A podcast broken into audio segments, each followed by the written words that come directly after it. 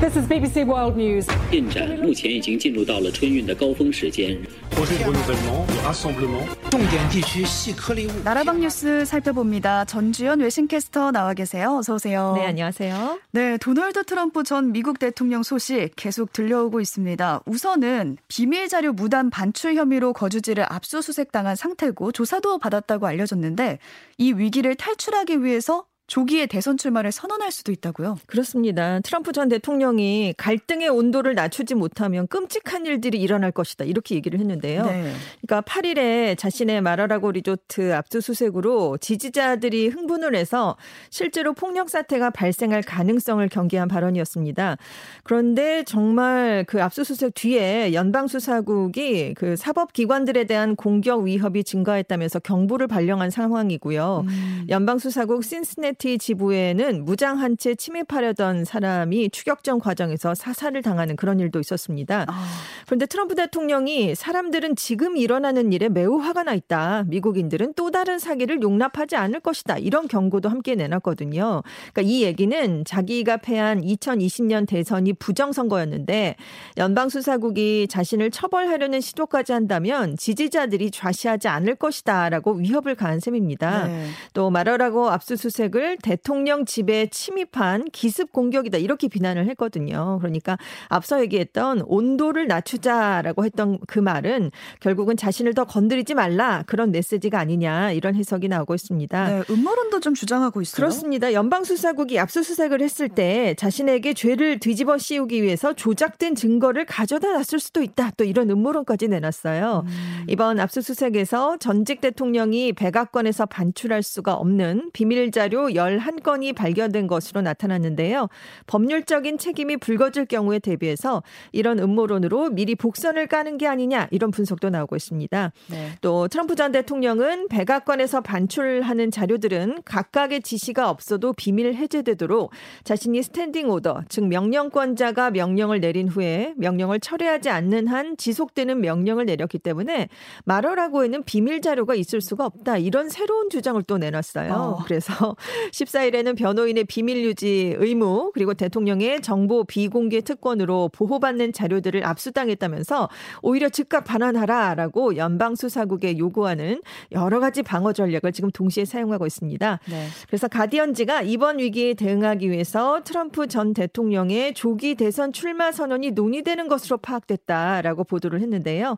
대선 후보라는 지위가 공식화되면 연방 수사국이 기소 결정을 내리는데 부담이 따를 수밖에 없다. 이런 계산이라고 분석했습니다. 네, 위기에 벗어나기 위해서 대선 출마를 조기에 선언할지 지켜봐야겠고요.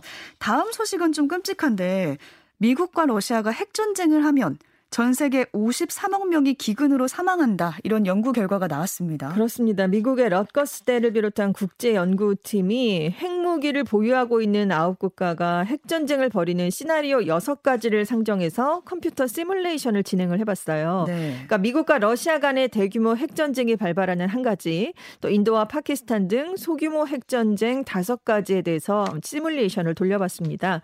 그 결과 모든 핵전쟁은 전쟁이 일어난 도시와 함께 수많은 사람의 목숨을 앗아가고요. 토양과 물을 오염시키는 한편 직접적인 피해가 가지 않았던 다른 모든 곳에도 악영향을 미치는 것으로 나타났습니다. 음. 왜냐하면 이제 핵폭발로 이제 화재가 일어나면 그을음과 먼지가 성층권을 뒤덮게 돼요. 그러면 햇빛이 차단돼서 기온이 급격하게 떨어지는 핵 겨울이라는 기후 변화가 발생하게 됩니다. 네. 그러면 전 세계적으로 작물, 가축, 어획량 이렇게 식량 공급원이 치명적인 영향을 받기 때문에 수많은 사람이 결국 굶어 죽을 수 있다 이런 얘기인데요.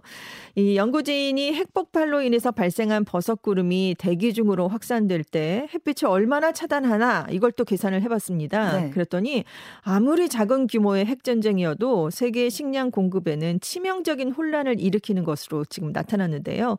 왜냐하면 만약에 이제 인도와 파키스탄 간에 소규모의 핵전쟁이 벌어진다라고 해도 500만 톤의 그을음과 먼지가 하늘을 뒤덮게 된다는 거죠. 그러면 5년 동안 세계 식량 생산량이 7%나 줄어서 2억 5,500만 명이 굶어 죽을 수가 있습니다. 음. 근데 더 큰 규모의 핵전쟁이 일어나면 하면 4,700만 톤의 그을음과 먼지가 나오는데요. 이 경우에는 기아로 인한 사망자가 25억 1,200만 명에 달할 수 있다 이런 얘기입니다. 네. 그리고 세계 인구의 3분의 2가 굶어 죽을 수 있다 이런 얘기인데요. 지금 우크라이나 사태 때문에 군사적 긴장이 미국과 러시아 간의 최고조에 달하고 있는데 만약에 이 강대국들이 핵 전쟁을 벌이면 그을음과 먼지의 양은 1억 5천만 톤이나 나오게 됩니다. 그래서 3, 4년 동안 세계 생산 식량 생산량이 90% 까지 줄어들게 되니까요. 굉장히 더 많은 사람들이 사망을 하는 셈이고 핵폭발로 인한 직접적인 사망자도 3억 6천만 명에 달할 것으로 예상이 되고 있습니다. 네. 결국 연구팀은 어떤 규모의 핵전쟁이라도 수십억 명이 사망하게 된다. 유일한 해법은 핵무기를 금지하는 것 뿐이다라고 강조했습니다. 네, 가정을 듣는 것만으로도 끔찍합니다. 네, 그렇습니다. 우크라이나 전쟁이 6개월 가까이 이어지고 있는데요. 수도 키이우의 시장이 피난민들에게 이제는 집으로 돌아와도 괜찮다 이렇게 말을 했어요. 그렇습니다. 비탈리 클리치코 우크라이나 키우 시장이 15일에 더 타임스와 인터뷰를 했는데요. 키우가 러시아의 궁극적인 공격 목표지만 4월에 러시아의 공격을 간신히 격퇴했을 때보다는 훨씬 더 방어력이 높아졌다 이렇게 얘기를 했습니다. 지금 키우 주변에 훨씬 더 많은 병력을 배치한 상황이고요. 방공망도 좀 촘촘해 졌고 대로켓 시스템을 갖추고 있다. 그래서 현 시점에서 집에 돌아올 준비가 된 사람들은 환영을 받을 수 있다라고 나는 말할 수 있다 이렇게 얘기를 한 겁니다. 음. 그래서 지금 클리치코 시장이 수도, 전기, 난방, 대중교통 같은 도시 서비스가 잘 작동하고 있다고 설명을 했어요. 그리고 민방 1위의 도시 수호 의제도 강력해서 키이우는 스스로 방어할 준비가 돼 있다라고 얘기를 했습니다. 근데 이 인터뷰를 하기 전까지는 주민들에게 돌아오지 말라고 계속 권고를 해 왔거든요. 네. 그런데 이제 입장을 바꾼 셈이죠. 하지만 단서를 달았는데 러시아가 언제든 장거리 미사일로 우크라이나를 타격할 수 있기 때문에 지금 키이우에는 공격이 없지만 누구에게도 절대적인 그러니까 100%의 음. 안전은 보장할 수는 없다라는 점을 강조하긴 했습니다. 예. 지금 전쟁 전에 키이우 인구의 4분의 1에 해당하는 100만 명이 아직도 집으로 돌아오지 못하고 피난 중인데요. 우크라이나에서는 피난민의 아동이 해외에서 새 학년을 시작하면 집으로 돌아오지 않을 가능성이 크고 이렇게 음. 되면 국가적인 인구 위기가 발생할 것이다 이런 우려가 높은 상황입니다. 네. 또 유럽 남부에선 이상고온으로 산불이 자주 발생하고 있다는 소식 많이들 접하셨을 텐데요. 스페인에선 산불을 막는데 양과 염소가 활용되고 있다고요? 그렇습니다. 올해 4월부터 바르셀로나 교회 콜세롤라 공원이라는 곳에서 가축을 이용한 산불 방지 시범 활동이 시작됐는데요. 지금 이곳은 산불이 연평균 50회 가량 발생하는 곳입니다. 근데 지금 양하고 염소 290마리를 동원해서 들판에 풀을 뜯게 하는 그런 작업을 하고 있어요. 음. 반야생 상태로 들판에 풀려 있거나 목동의 통제를 받고 있는데요.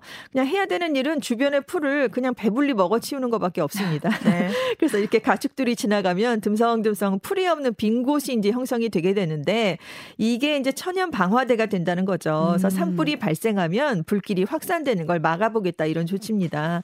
근데 사실 지금 새로운 방식은 아니고요. 유럽에서는 오래전부터 이용되던 산불 방지책이었는데 최근에 이상고온 때문에 산불이 자주 발생하다 보니까 잊었던 옛 방식을 다시 쓰게 됐다 이런 평가가 나오고 있고요. 지금 캘리포니아에서도 사실 굉장히 많은 기업들이 염소 등을 이용해서 산불 방지 사업을 벌인 적이 있고요. 네. 그리고 포르투갈에서는 말을 방목해서 2017년에 산불 피해를 막은 적도 있었습니다. 네, 곳곳에서 활약하는 양과 염소 말이 수고가 많습니다. 오늘 여기까지 듣겠습니다. 전지현 캐스터와 함께했습니다. 고맙습니다. 네, 감사합니다.